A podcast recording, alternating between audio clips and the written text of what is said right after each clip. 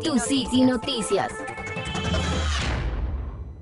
Soy Josué Say desde la ciudad de Guatemala y estas son las noticias nacionales. El alcalde Ricardo Quiñones supervisó avances en construcción de paso a desnivel sobre Boulevard Landívar en zona 15, donde se construirán cerca de 600 metros de pista más los 400 metros de longitud del propio puente. Este proyecto innovador busca proteger el medio ambiente ya que contará con un parque ecológico y una ciclovía. Según el alcalde Quiñones, el proyecto es una fuente de empleos para más de mil personas y reiteró que buscan ejecutar el proyecto en cuatro meses.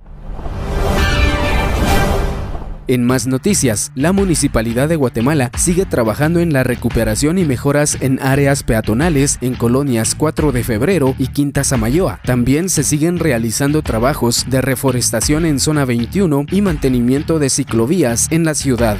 A esto se suman las jornadas de desinfección de calles y la supervisión que agentes de la Policía Municipal realizan en los mercados, velando por el cumplimiento de las normas sanitarias en resguardo de la salud de los vecinos.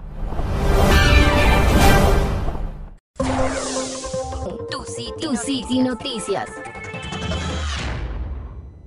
Soy Josué Say desde la ciudad de Guatemala y esta es información de carácter internacional. La tormenta tropical Edward avanzaba el lunes de madrugada por el Océano Atlántico, alejándose del territorio continental de Estados Unidos. Edward mostraba vientos sostenidos máximos de 65 kilómetros por hora, con ráfagas más rápidas, según el Centro Nacional de Huracanes de Estados Unidos, con sede en Miami. La tormenta se desplazaba hacia el nordeste a unos 57 kilómetros por hora. Se encontraba 853 kilómetros al sur de Capi Race, en Terranova, Canadá. Edward es la quinta tormenta con nombre de la temporada y es la primera vez en la historia que la quinta tormenta con nombre se registra antes del 12 de julio, según Phil Klosbach, investigador de huracanes para la Universidad Estatal de Colorado.